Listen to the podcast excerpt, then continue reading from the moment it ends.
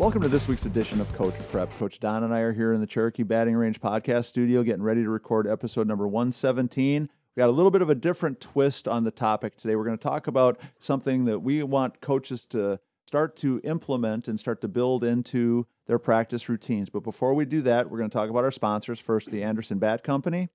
Everything Fast Pitch is very proud to have Anderson Bat Company as our presenting sponsor. Anderson Bat Company is using the latest and greatest bat technology to corner the market in the fast pitch world. They have the minus 9 Rocket Tech, the minus 10 Carbon, and the minus 11 Carbon Light. Anderson Bat Company is using this technology to put a high performing bat in the hands of hitters that really know the difference between a good bat and a great bat. We're also working with Anderson to provide a discount for all of our listeners. Go to the Anderson Bat Company website and order your bats. Use the EFP20 discount, which is for everything fast pitch, and you'll get a 20% discount. It's a great way for you to save a little bit of money on a great bat and also help support everything fast pitch at the same time. And then please make sure to become a patron. If you're in a position where you can help us, if you see value in what we're doing with everything fast pitch and coach prep, Coach Don and I would love for you to become a patron. Go to patreon.com slash everything fast pitch. There's three different levels of support. Uh, we certainly do appreciate the patrons that we have, but we would love to add some more people to the list. If it's something that you uh, feel uh, needs your support, we would love to have it. And Tori, that's just pledging five, ten, or twenty dollars a month, right? Correct. We've said this many, many times, but uh, Coach Don and I are not getting rich in the podcast business. We're helps just trying to break even on uh, the different services and equipment and things like that. And so, if you can become a patron, we certainly would appreciate it. So, Don, this week's topic, something a little bit off the track. We spend all our time talking about how to be better softball coaches. We spend all our time trying to figure out ways to make the kids play better and and, and hit Ground better and running, field hitting, better and yeah. all that kind of stuff.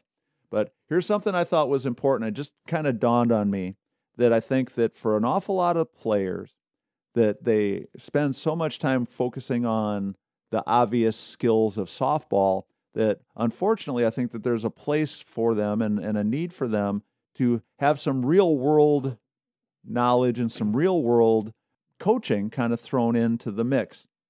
The reason I thought about this is, uh, and again, I'm talking a, a short little, you know, five, ten minutes at the end of practice, five, ten minutes you mix into practice, five, ten minutes before practice, where we start to broaden their horizons a little bit, teach them some of those, you know, real world skills that we think uh, would help them not just necessarily become better softball players, but just be more prepared for life. And the reason I thought about this is the other day, I had a girl finish up her lesson, came back in after lesson. She uh, has been driving now for about six months, and her car had a flat. Wanted to know, how, you know what she should do, and I said, "Well, if you can wait a little bit, you know, I'll come out there and help you change it." And she looked at me like, you know, like I was a Martian or something. Like, "Well, what do you mean you're you mean going change to a change a tire?" And so it dawned on me, you know, here's somebody who's driving, you know, a 16 year old kid. And, and I understand that, you know, she doesn't have all the world experience that you know, us old people have, but I don't think she even knew that there was a spare tire in her car. And I 100% guarantee that if she could find the spare tire, she had no idea how to take it out, how to jack the car up, how to take the lug nuts off the wheel. And uh, again, obviously, there's a lot of situations where you'd call AAA or you call mom and dad or whatever. Let's say safe, instead, comfortable space right, there at the let- cage. Let, Yeah. us say if it's five minutes after she's driven down the road and she's in some spot where her cell phone isn't working quite right. You know, she's out in the country someplace and that same thing happens. Do we need for our players to start to have some of these real life experiences? And I know mom and dad are supposed to be doing some of this stuff, grandma and grandpa are supposed to be doing some of this stuff. But what I wanted us to do is to think about we're in a position as their coaches that they listen to a lot of what we say, they respect us and and and want to learn from us. Let's broaden our reach a little bit and say at the start of practice next uh, next Tuesday or next Saturday, we're going to meet in the parking lot before we stretch, and we do a 10 minute tutorial about here's your spare tire, here's how you jack up the car, here's how you do it safely, and here's how you could save yourself if you're in a really bad situation. You know, something like that, as simple as it is, might be the difference between a kid getting home safe or not, or something, you know, potentially really too long. Right, being Yeah. stranded out in the middle of nowhere. And so that's, you know, was just like one thing I thought about. Something else that's a little bit darker, but a little bit probably even more important is teaching kids some of these real life survival skills that I see missing for so many kids. So one of the things that I, I saw on uh, social media the other day was authored by a police officer, and it was a list. Of, and I shared this uh, when I saw it last year. It was like a list of like the ten things that young people do that puts them at the greatest risk ever for something bad to happen to themselves. We don't want this to get you know to be a, a heavy, dark topic, but we know there's all kinds of craziness going on in the world with this human trafficking and kids getting kidnapped and and you know all this kind of stuff that's happening. One of the worst things that young people do is they like at, at our facility, they walk out of the facility, they go and they sit in their car and they sit in their car for 5 or 10 or 15 minutes checking their phone, checking their messages, sending their text messages or their DMs or whatever. And I think that it's great that they do that before they start driving. For sure. But how safe is it to walk out of a facility, a store, a shopping center, um, you know, a, a school, and sit alone in your car for five or 10 or 15 minutes when somebody could be noticing that routine. Somebody could be noticing that that happens. You know, we're lucky that we've got a, you know, a well lit facility and, and it's a, a very safe area. But if somebody wanted to do something nefarious, they're, they're going to figure out that pattern. They're going to say, wait a second, every time one of these kids walks out to their car, they sit out there for 15 minutes before they drive away. They leave the mall or, or, they leave the store and they sit in their car for 10 or 15 minutes before they drive away. Well, that's like a, a golden ticket opportunity for somebody who wants to rob you, grab you, hurt you in some way. And to me, it's it's another simple thing. So maybe you know, as a coach, we have that little talk. Say, okay, here here's rule number one: when you get in your car, you drive someplace. You don't sit there. You don't you know do, you know do your checkbook. You don't you know, do your you know, messages or whatever. And then if you decide you want to stop at the gas station and check your messages really quick before you drive on, that's okay. But don't just walk to your car, sit in your car, start your car, and let it run idle for 10 or 15 minutes while you're totally distracted, not paying any attention at all to anything that's going on around you. Because there's lots of bad stuff that could happen in that situation.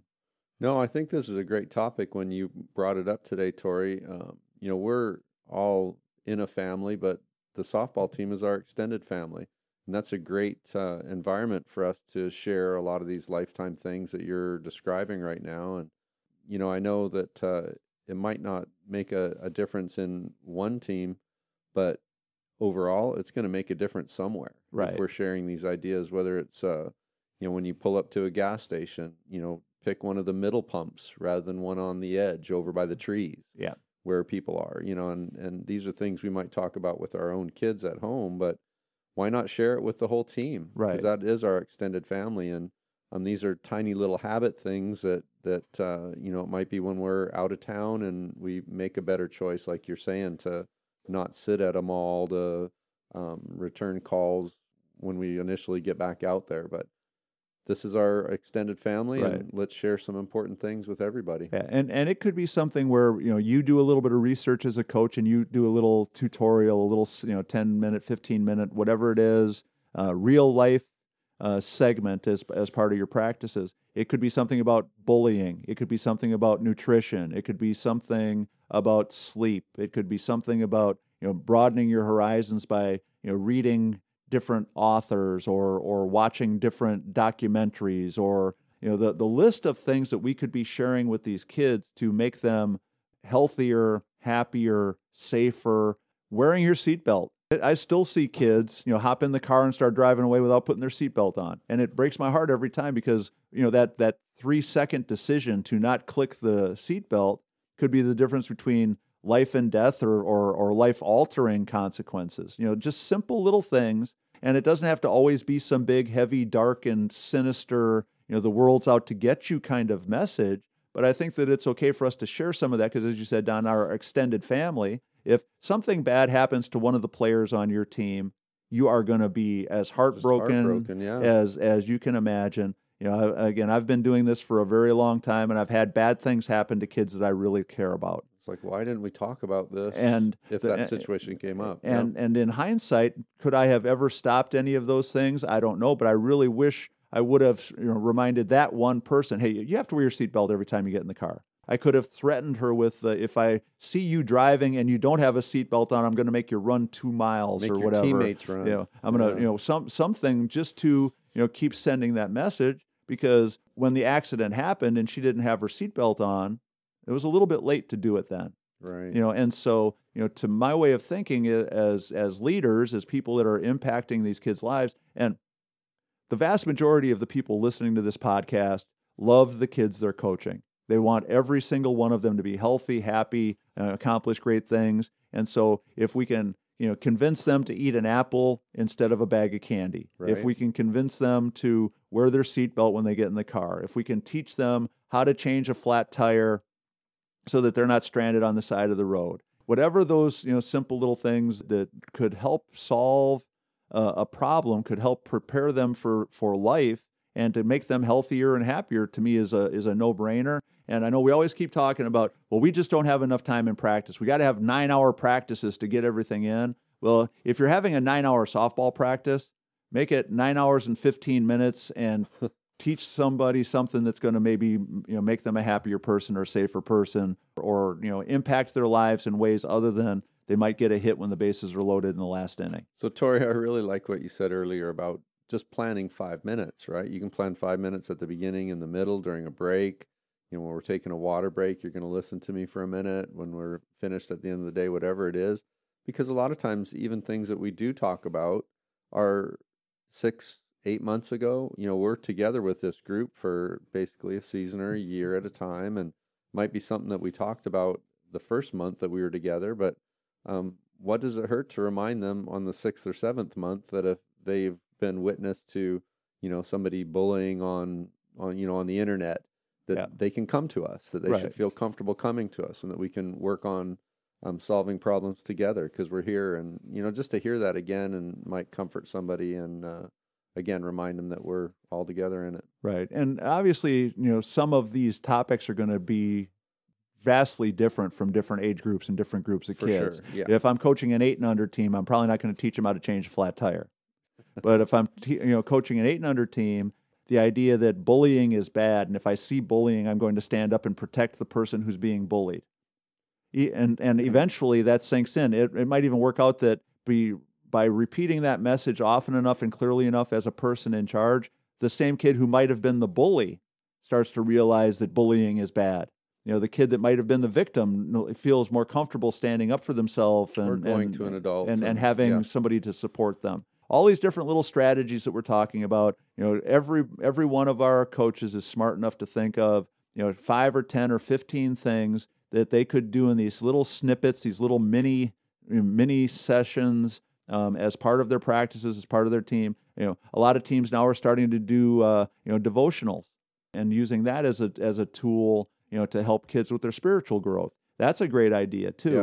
You know, if we if we feel okay, you know, helping kids with their faith and teaching them more about their you know salvation and things like that, then we should also feel pretty comfortable talking about how to be safer when you're when you're driving, how to be safer out in the real world, how to eat healthier, you know, how to look out for other people, how to treat people the way we want to be treated. You know, all those messages I think are are easy to deliver and and really important. And in hindsight, when you think about it, if you put together the list of the you know 10 things you remember most from your coaching career, three or four of them are going to be winning that championship, and five or six or seven of them are going to be, well, that time I stopped and helped so and so fix their flat tire, that time that so and so came to me because she was having problems in school, that time that so and so was flunking out of a class, but I was able to help her, you know, get some help, you know, get her life in order. Those are the ones that stick out and and you remember way more vividly. And so, but the reality is if if all I'm doing is going to practice and just practicing softball all the time, there's some life lessons in that, but there's nothing wrong with going outside the comfort zone a little bit and jumping into a real life lesson and adding that to your reach as a coach. Tori, I think that's all really good stuff and makes us more well rounded, right? Yeah. That's awesome. And the other part of it is just think about if you have a player on your team who's really struggling with something and you're the first person or the only person in their life to reach out and help, what kind of impact that really has. If you have a, a player that's in a really bad situation and you, and you do a little tutorial and it helps them solve their bullying problem at school, issues, yeah. or it keeps them safe in a in a situation. It reminds them, you know, to to wear their seatbelt or whatever it is. That's a pretty gigantic gift and, and accomplishment. And so, coaches, that's our our challenge to you. We're heading into the holiday season. You know, when you get back together with your team, you know, and uh, I would say do something every practice. But if you don't do something every practice, at least make it a routine. Like every you know every Saturday practice, we're going to spend 15 minutes on some sort of other outside of softball lessons, skills. If you can do it yourself, that's great. If you, you know, need to bring in a, an expert, if you know if it's a psychologist that's a parent on your team, a nutritionist Yeah. who's on your team, a police officer who's a parent on your team, all of those resources are available. I, I will say this: I think if you're the one delivering the message, everybody will hear it. If you have a player on your team whose dad is a police officer, and that's the expert. Sometimes I think the kids block it out a little bit more because it's a parent instead of the coach. So, but anyhow, we want to make sure that we're we're stretching out and uh, and helping these kids every way we can. So, Don, anything else for 117? No, I think that was a really cool topic today, Tori. All right, so that's going to wrap up number 117. Make sure you check out Anderson Bat, patreon.com slash everything fast pitch. Go to fastpitchprep.com and order your Square Cuts training discs. Check out the YouTube channel and the blogs. Uh, so for Coach Don McKinley, our producer Stan Lewis, this is Coach Tori saying thanks for listening, and we'll talk to you again next week.